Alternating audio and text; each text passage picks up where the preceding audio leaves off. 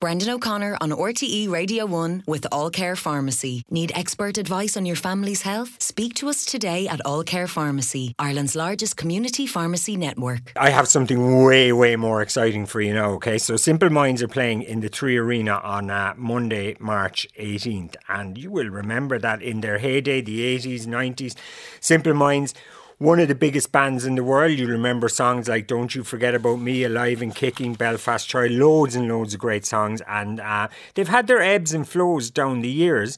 But recently, something has happened, right? Kind of gradually, and then suddenly, 47 years into their career, everybody has remembered again how much we love Simple Minds. Jim Kerr from Simple Minds, good morning.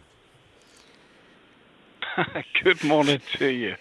Jim, what's going on? This is your biggest tour since 1985 when you were at the pinnacle of your success, and now here you are in 2024 filling arenas again.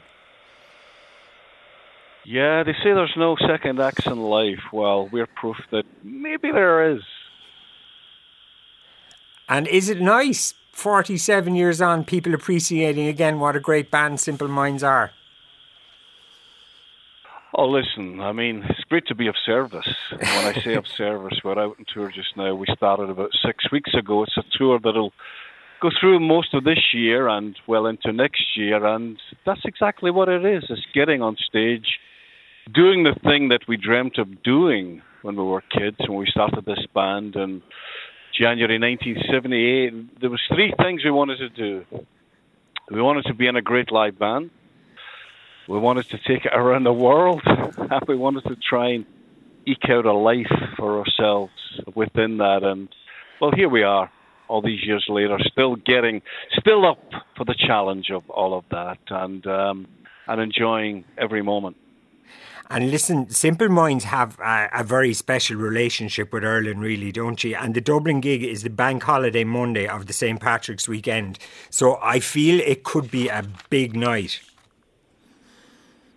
I'm with you there. Yeah, I mean, not only all my family want to come to the the Dublin gig. They want to. They always want to go to the Glasgow gigs and the Dublin gigs. And uh, Ireland and Dublin is very important to me, both professionally and on a personal level. I'll never forget four year old going on my first ever holiday. We went on the boat from the Clyde side to Laoghaire, and uh, my mum had her sunglasses on and her hair, blonde hair, and a bouffant, and uh, Bray seemed a very glamorous place to us, and indeed it is. It still is, Jim. Still is. Um, listen, it, we, it is absolutely. We sh- we should warn people uh, uh, who, who maybe haven't seen you live in a while that uh, this is not the total original lineup of Simple Minds. So, as you say, not just a bunch of jolly old men. There are women in Simple Minds now. great women, not just women, great women. Um, and they'll tell you what, um, they've brought fantastic new energy to it. I mean, there can't be many live acts who you go and see that are more than 40 years in that still got the same live lineup. But um, Charlie Burchill, my songwriting partner, myself, we met in the streets of Glasgow when we were eight years old, and um, this is very very much been our construct. Um, construct or a crusade. Sometimes I'm not sure. Bit of both. Yeah. But um, it's great to see it still moving forward, and more importantly, it's great to see it still giving so many people so much pleasure. And so you and Charlie have been the constants there from the beginning. So how, how long have you known him now? Well, we moved. I moved from the Gorbals in Glasgow, the infamous Gorbals up to uh, it was a, then a, they were still building it uh, the south side of Glasgow, a housing estate called Toryglen, and as we were moving in, literally, mom and dad moving in their bits of furniture, they said, "Get out and play." And we walked down the street, and there was a group of kids playing in. Well, it was like almost like a huge sandcastle, cement, all that stuff. Because as I say, they were still building the place. And Charlie was sitting atop of the castle. He was king of the castle. and we asked if we could join in and play. And um, here we are, um, well, in his case, both he and I, 56 years later, we're still playing together. Wow. when so when you were growing up there, then working class Glasgow and everything, did you when you started becoming musicians was that was that a realistic kind of thing for you to do? Did you guys think that you know guys like you could be pop stars?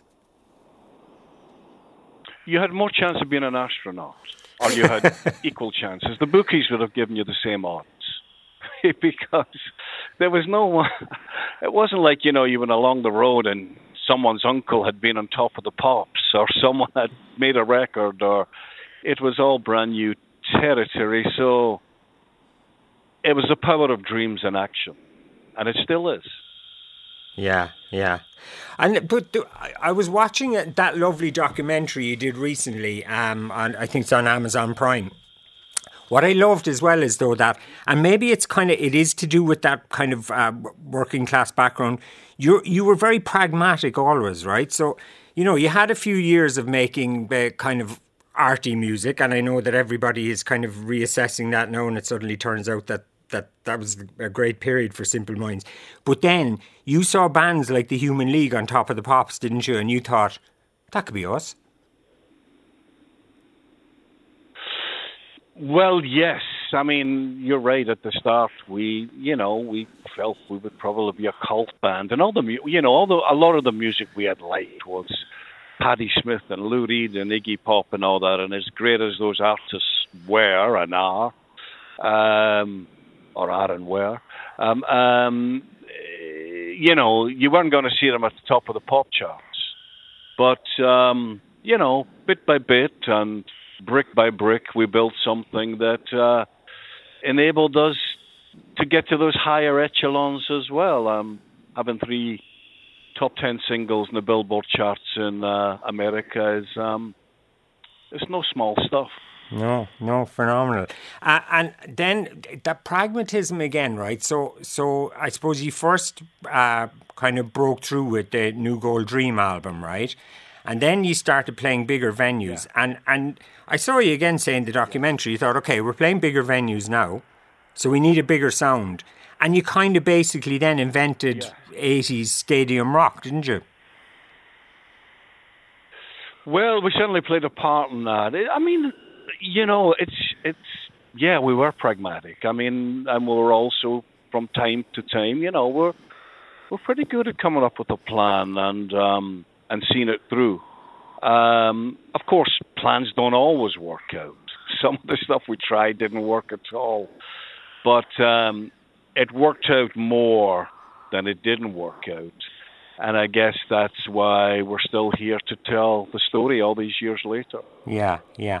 I, w- I want to play a, qu- a quick clip for people because I think they'll get it. So I think was Waterfront was a song you basically kind of was the invention of the big sound in a way, was it? The start of Waterfront?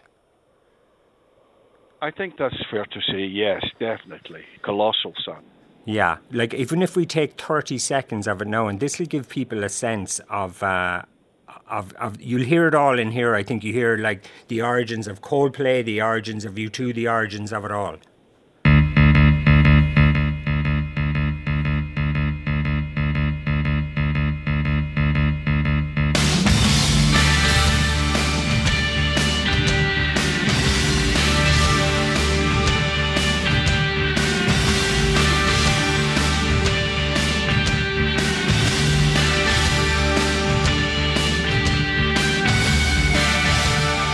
That's it there. That still stirs my blood now, Jim. Does it still stir your blood a bit every time you hear that intro? I'm with you because we open the set with it every night. So yeah. yes, I, I, feel the pulse rise.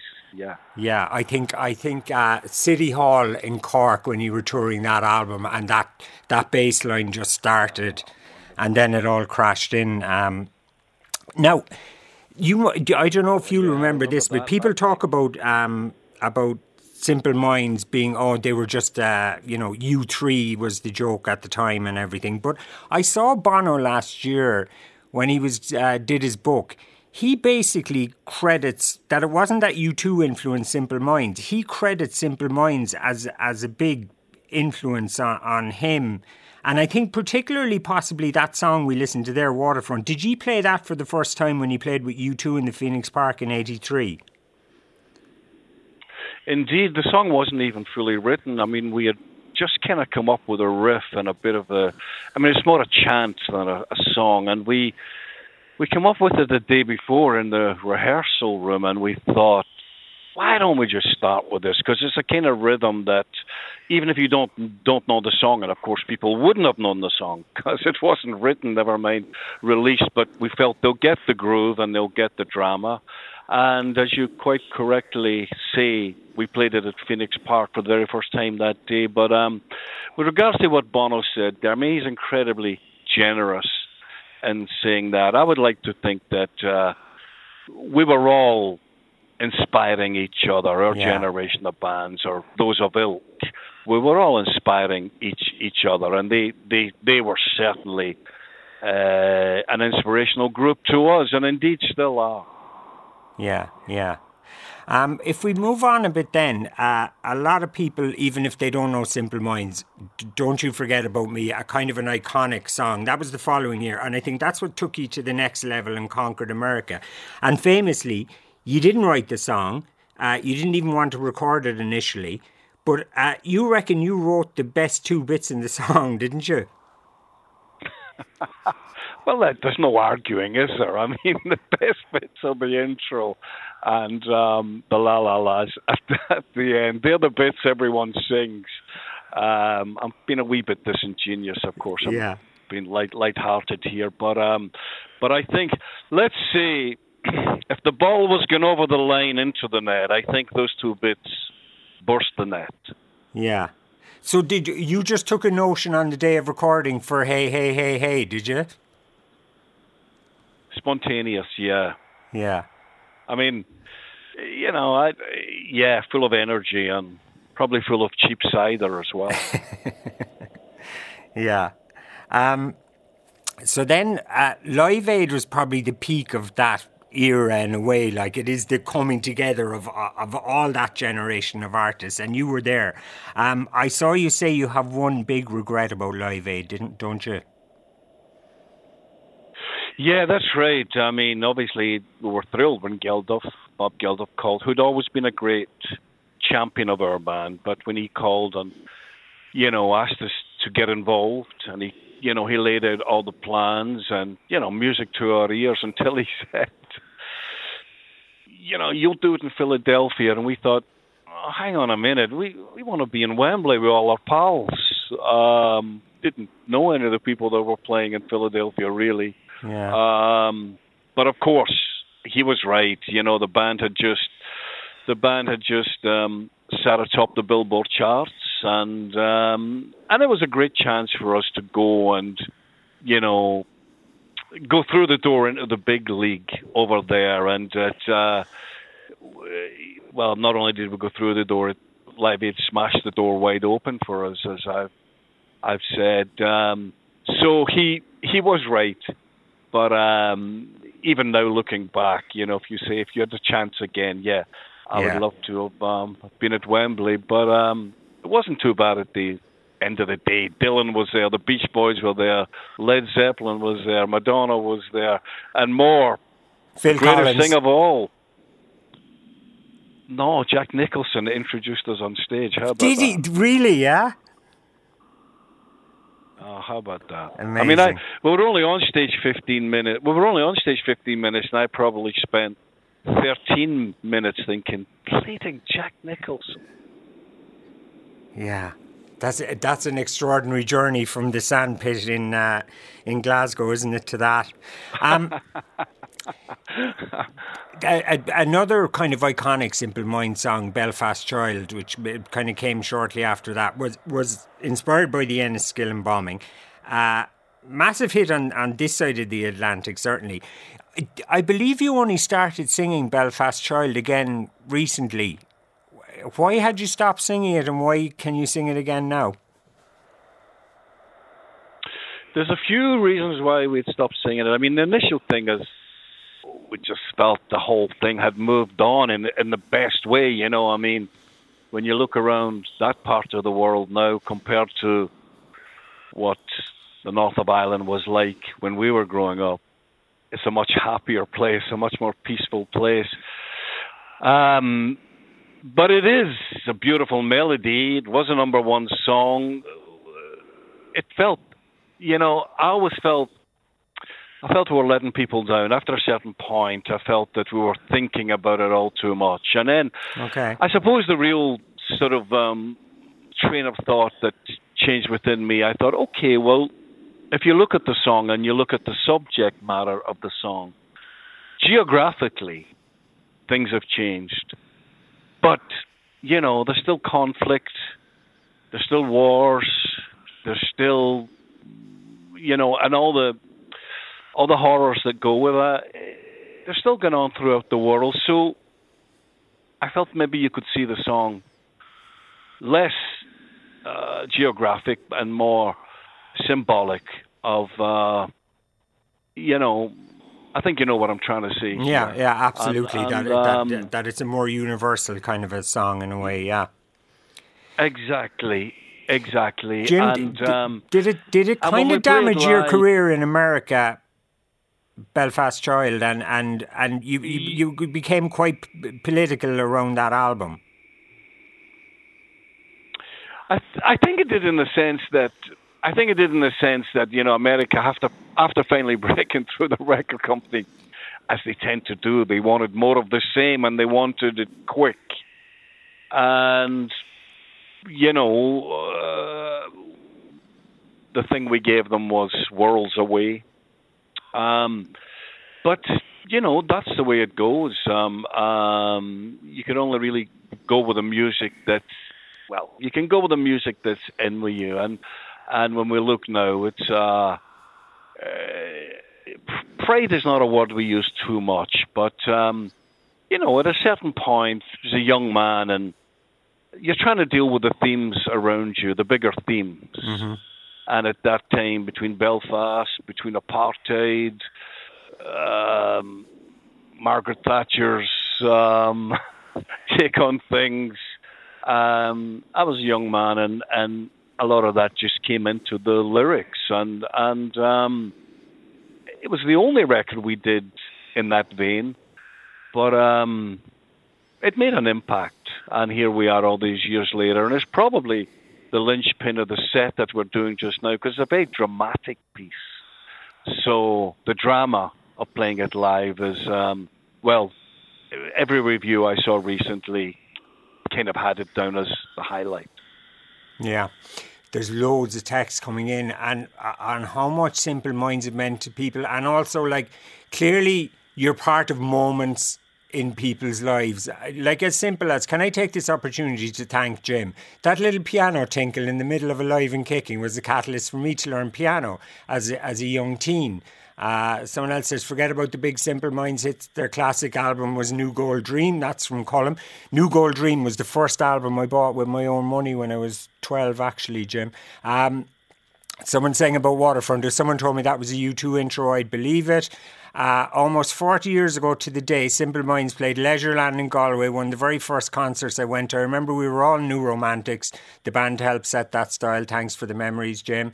Uh, and listen to this. Hi, Brendan. Electric Picnic 2015 reignited my love of Simple Minds. They were mind blowing. He had the crowd in the palm of his hand. I didn't know then, but I was pregnant on my fourth child at 42. I listened to uh, Alive and Kicking and that album a lot while in labour in the Coombe, and I always tell my eight year old, Simple Minds are her band, wish, wishing them lots more success. And look, loads, loads more, all kinds of. Uh, of memories coming in there, Jim. Jim, can I ask you about Taormina uh, in Sicily, where you are uh, in unlikely uh, hotelier?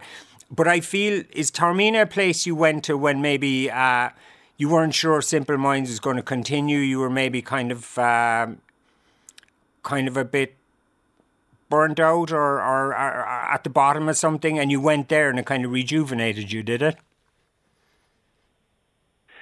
that's all true. I mean, I think the best way to think of it by the end of at the end of the nineties, let's I mean, let's be honest, nothing goes up and up and up. You know, what goes up has to come down to a degree usually.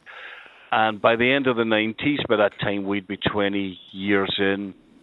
uh, things are looking rough. You know, I mean, you know, we'd been top of the pile by that time. It was, you know, a new generation had come along, and and um, the last thing they seemed to want was more a simple mind. So we instead, um, well, at that time as well, we had to we had to make room for the rest of our lives. Charlie Burchill, my partner, he was that time he had kids later than I, and he was taking a couple of years out, and I wasn't sure what we were going to do, but I myself. I thought I'm going to go down to Sicily. I'd been there a few times. I went to Italy as a school kid. I don't know how my mom and dad scraped together the money, but at the age of 13, I went on a school trip. And I, I tell people, after being brought up in Glasgow, as soon as I got off the plane in Italy, I thought, geez, the world is in colour. and um, yeah. By, by the end of that school trip, I know it sounds ridiculous. I was only 14, actually. I had this notion of myself coming back to live there as an old man, and it, I kept that notion within me. And I thought, I'm going to go to Italy. I'm going to Sicily. I'm going to spend a year there. I'm going to get the language, and who knows uh, where things will go from there. And um, a whole other life evolved, and it's been a life that has rejuvenated me for sure. It's a life that's enriched me and um, and we even have little Kerrs there now. We have I have great nephews and a grandson, and you know we have you taken over Sicilian Glaswegians. So yeah, the you know the trees have been planted. Yeah, yeah. And you, you're a big player on the local soccer the mafia, scene as well, aren't you? Getting, the, the mafia's getting scared. And and are you do you run or own or sponsor the local football team as well? Well, I did for a few years. That's that's no longer the case, but that was great, great fun as well. Because going around with a team, you know, and watching them, it took me around the island, let me, you know, really get a, a, a great sense of the place. Because uh, I mean, people think, you know, Sicily's almost the size of Ireland, you know. So people kind of think about it as this little place where you'd go cycling round. Um, I mean, you might, but not really. Yeah. And it's a fascinating place. I mean, obviously historically, and also I, say to people, you will find this compared to the Italians. I find the Sicilians very much like the Irish in the sense that, you know, they're um, well they're very independent, albeit um, in many ways connected to uh, the bigger landmass, and um, there's quite a good um, pull to and fro there. It's something. It's really something. Yeah, yeah. And Charlie, does Charlie have a place there as well? No, do you actually have houses on the same street now in Taormina? Isn't that weird? Yeah. it's a bit weird, but it's the way it is. And um, yeah, it's great. Charlie's my best pal. Um, um, it's unusual. It's unusual for people who start rock bands still to be pals years later. Usually, it's the opposite that they can't stand each other, or they stay in separate hotels, or they. But Charlie and I, um, we're very different. I mean, we don't share the same territory. I'm not a musician. He's very much a musician. Um, but we still great pals, and we still share this this thing that we've invented. That, as I say to you, has become somewhat of a crusade, and um, we still um, every night we go on stage, we still we want to give the best of ourselves every night, not only because the people who come to see us deserve it, but because for our own sake as well, you know, this is what we've done with our lives, and when that's at stake, and you ponder it minutes before you go on stage every night, you wouldn't want to, you wouldn't want to be given less than you can, and uh, Burchill and I are on the same page when it comes to that kind of thinking. Jim Kerr, you're a very, very lucky man. Simple Minds played at Three Arena on Monday, the 18th of March, and Belfast SSE Arena on Tuesday, March 19th. And Jim Kerr from Simple Minds, thank you so much. And I think we have to play this.